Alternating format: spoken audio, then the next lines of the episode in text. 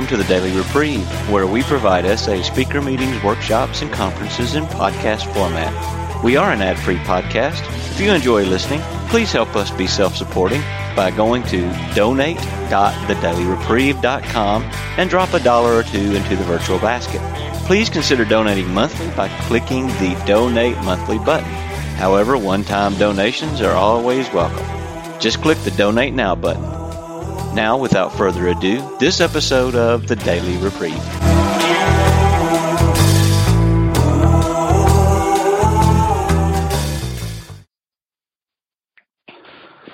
Hello, I'm Ryan. I am a grateful recovering sexaholic. And uh, by the grace of God, I, like I said earlier, I've been sober for eight months.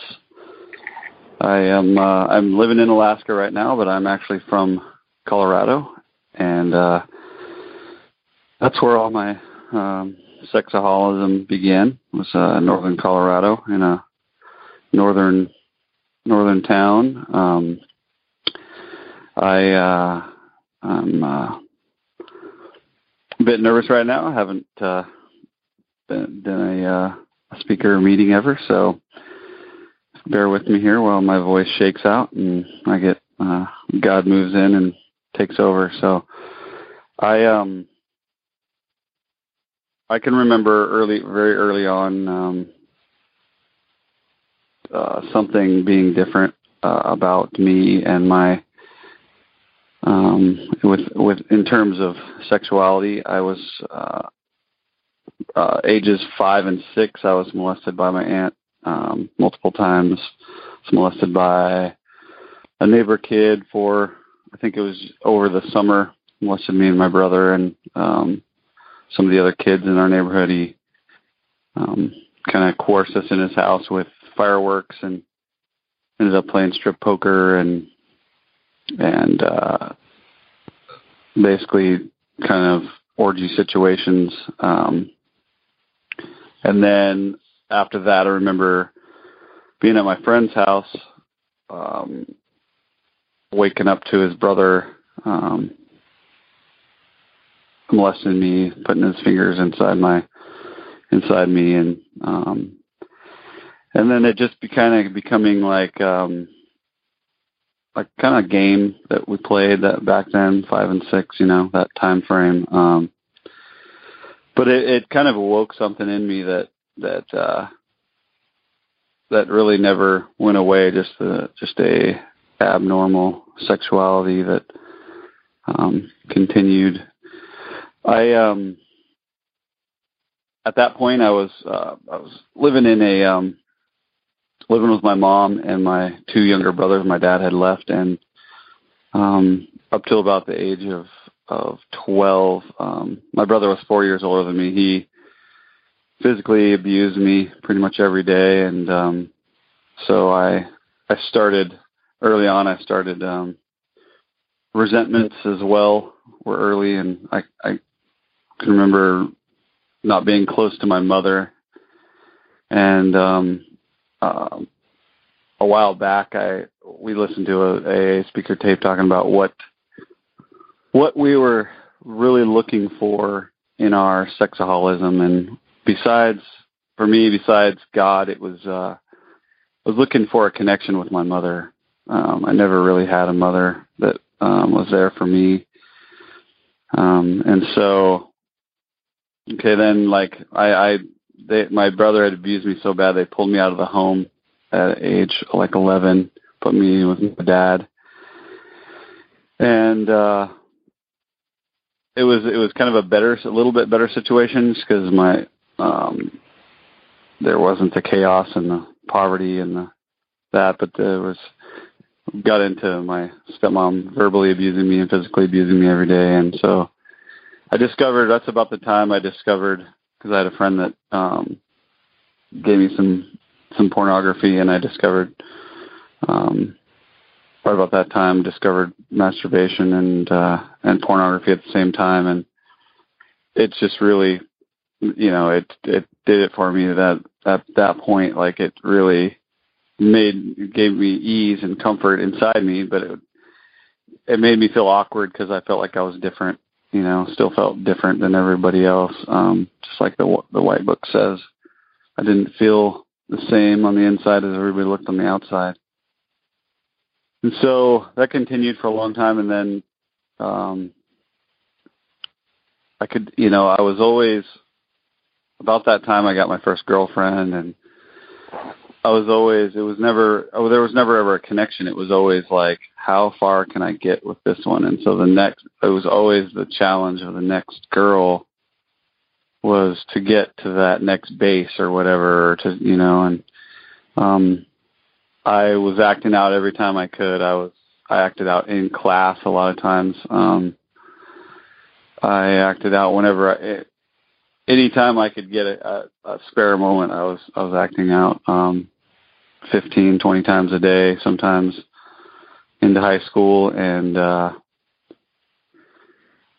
at right as I was going into high school, I started using drugs. Um, actually, I had entered a treatment facility when I was 14 because I had uh, cheated on a girlfriend and, and wanted to kill myself. That was kind of my first first uh, time I was suicidal. Um, and I had cheated on this girl that was I was it was going to be she was going to be my first sexual encounter and um I ended up not having a sexual encounter with another girl but I fooled around and you know age 14 that's it was just something that everyone was doing and um got really suicidal and was really depressed and um hated my stepmom, hated my life and um went into treatment and then got out and that's when I actually started using drugs. Um started using marijuana and drinking all the time and then started huffing huffing Coleman fuel for a while there, um, getting a super crazy high and then that's when um my sexaholism really it it really turned that at that point. I um I had little I had siblings and so we had there was a my little sister's friend down the street um was always there because her mom was a stewardess and her dad was was MIA and so I started exposing myself to her as I was masturbating and um and I like uh progressed into touching her legs and and uh I ended up right before she asked her mom what a penis was. Um, I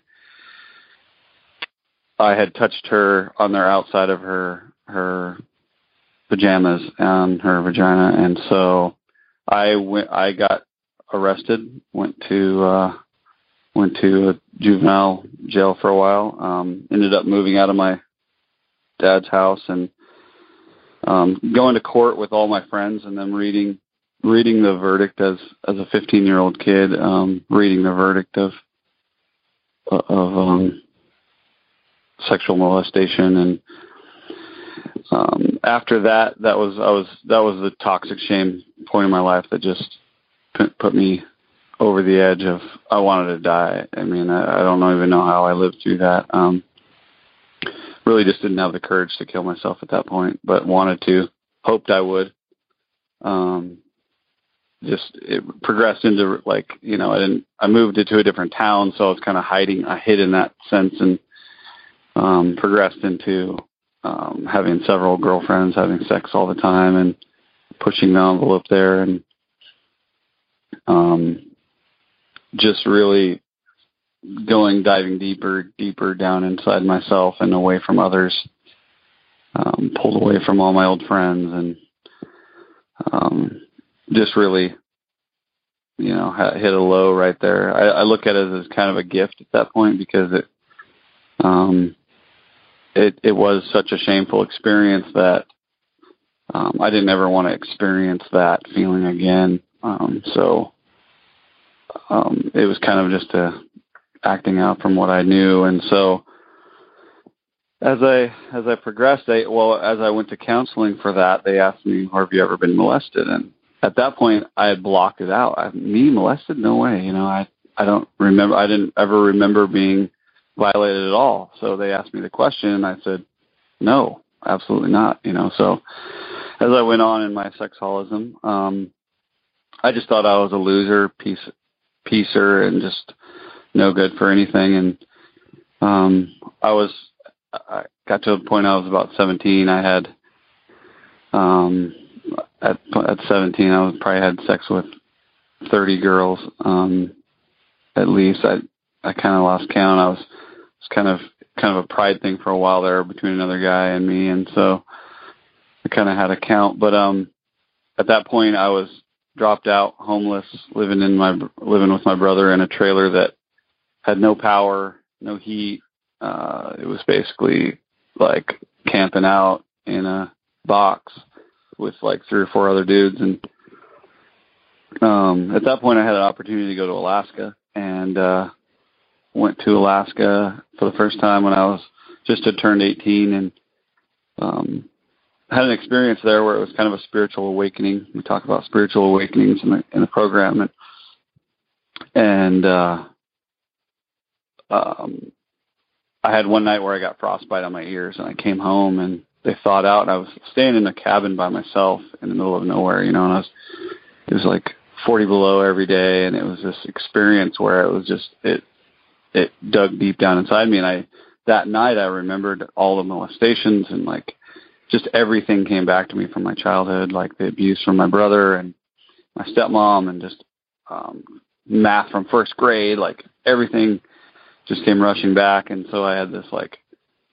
aha moment where I was I wasn't just a sicko acting out sexual um things on people. It was I was a hurt person at that point and realized that wow I'm I'm just re- I'm really a hurt person. It kind of gave me a little bit of confidence back to kind of want to live and have a life. And then I met my wife I actually met my wife there and after you know six months or so living in Alaska I met my wife and then I moved back to Colorado and she followed me and um I think a lot of why I stayed with her is because I could, I could, I could lie to her and get around stuff and and um, manipulate her and still act out sexually. And I was always trying to, through our courtship, I was always trying to find the next girl or whatever, and still, you know, trying to have sex with any girls I could outside the marriage and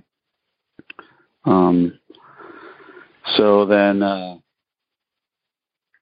basically as a you know as it progressed we got married. I i we had a we had a baby before we got married then we got married and um at one point i had uh had a couple affairs and started um started using prostitution and then then i moved back to alaska and um basically then i started using um massage parlors and uh uh, prostitutes and and then one time she had caught me in uh, almost had, having an affair and so I just dumped on her. I dumped everything I I had on her. I just unloaded and just destroyed her and um that point started doing a little bit of counseling and then it wasn't until uh my see my we moved here because my mom passed away overdosed on meth in '04, and then in '09 my my brother's wife died and then my other brother died of heroin overdose. And then like that's really when I went back down into deep depression and really using and really acting out and and I had a friend kind of come alongside me and get me to a counselor and that got me to SA in 2000 late I think it was late 2012, 2013. I had some sobriety then. But at that point I I just was learning how to surrender the lust and the sexual temptations and that type of thing and I I got into my fourth step and um and uh just got into did the resentment inventory and and really got to see for the first time that see because like I have like my mother died of overdose of drugs. My all my siblings um, were on hardcore drugs. Um, my brother overdosed on heroin in '09. My and my sister just this year in in April hung herself because she was in she had like ten felony um charges against her and she was looking at doing like 10 years for drug all, all based in drugs and she was meth. And um all that all growing up and stuff i was always like um i heard a guy in our program say you know why don't why don't you just stop? And then thinking about my own thing why can't i just stop? I but i always thought you know it was different. I was thought i was i was okay and you guys are all sick. What the hell's wrong with you guys? And um and so that's really when um I I really got I really uh, basically got really depressed and really using. And so but I, I know I was in the program okay then I was in program and I had some time I just got to that step where I was able to see all them that's really sick and really have more compassion for them especially my mom and and uh I worked through my uh, my resentment inventory. I had like 370 names on it. it. Took me forever, felt like, but um, then I got into my fear inventory, and I didn't realize that I could surrender that too.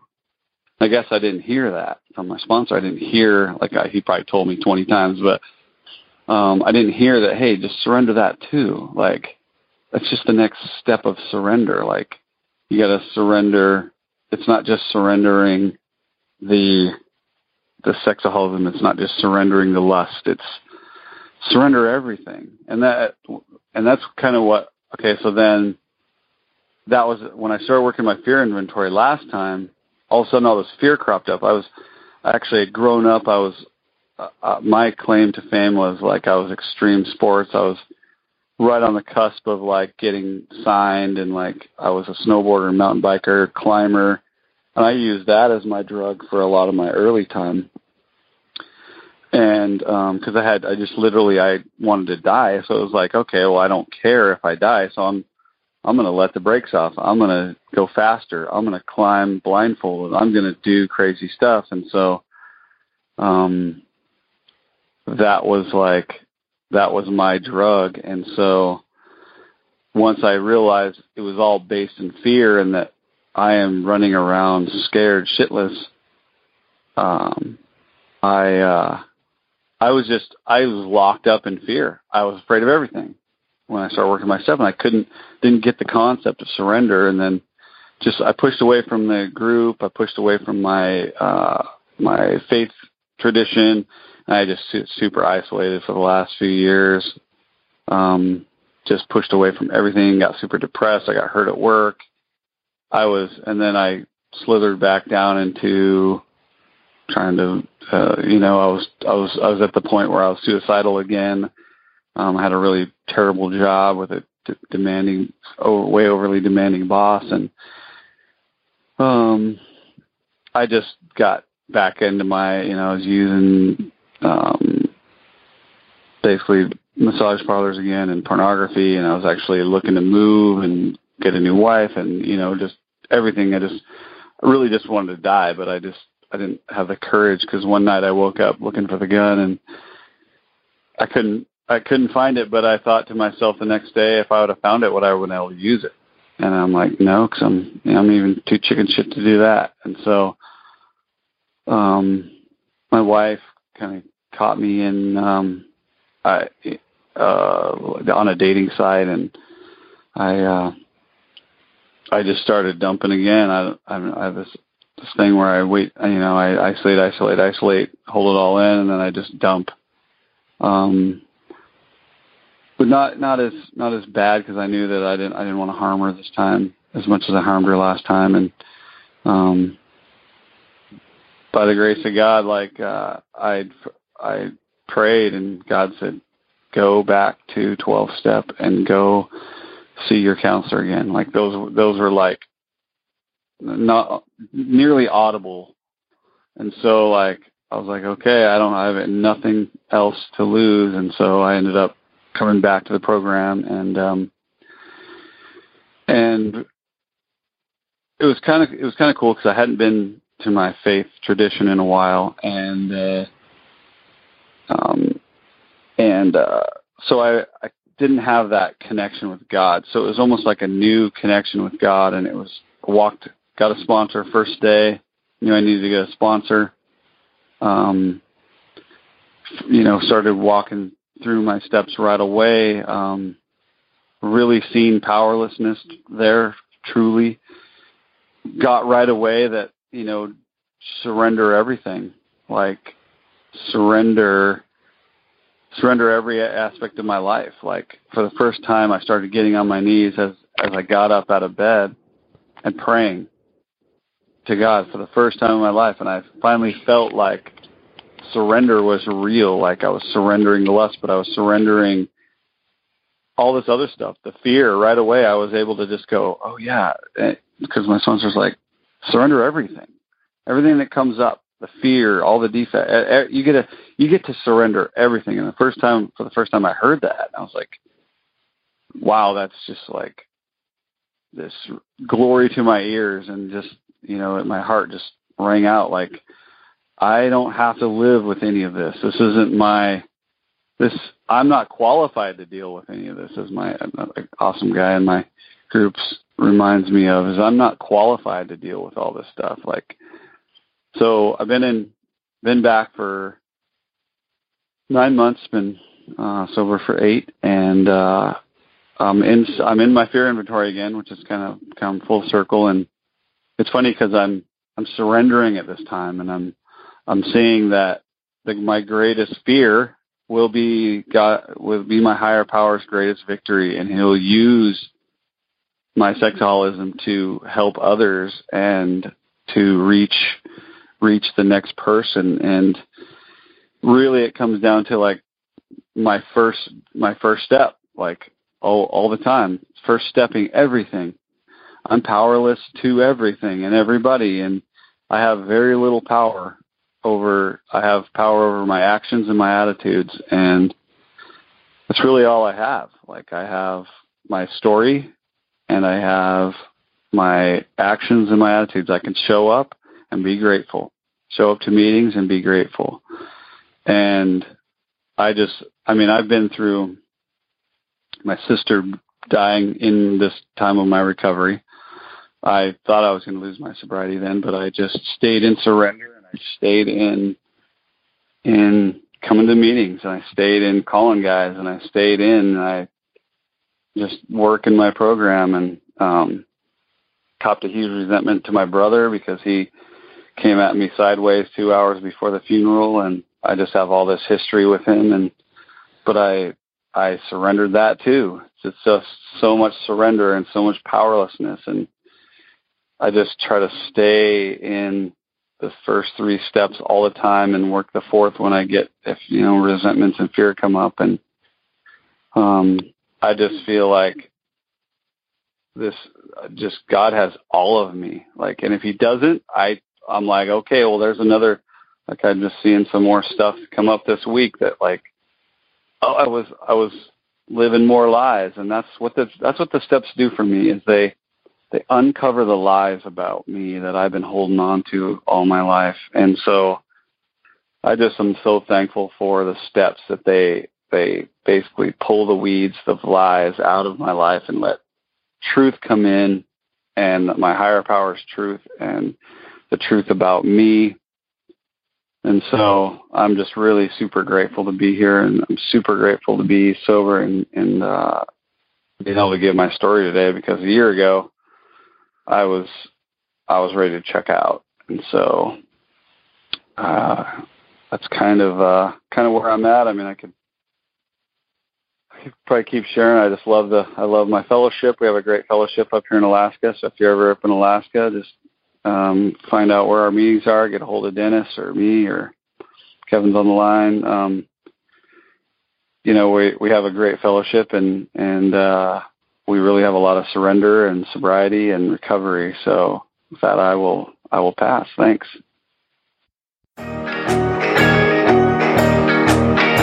I would like to thank you for listening to this episode of the Daily Reprieve, the best source for experience, strength, and hope for SA members. Please subscribe to this podcast to be alerted of new episodes. Please show your support by donating to the Daily Reprieve by going to donate.thedailyreprieve.com and choosing either monthly donations or a one time donation by clicking Donate Now. Thank you for listening and stay tuned for the next episode of The Daily Reprieve.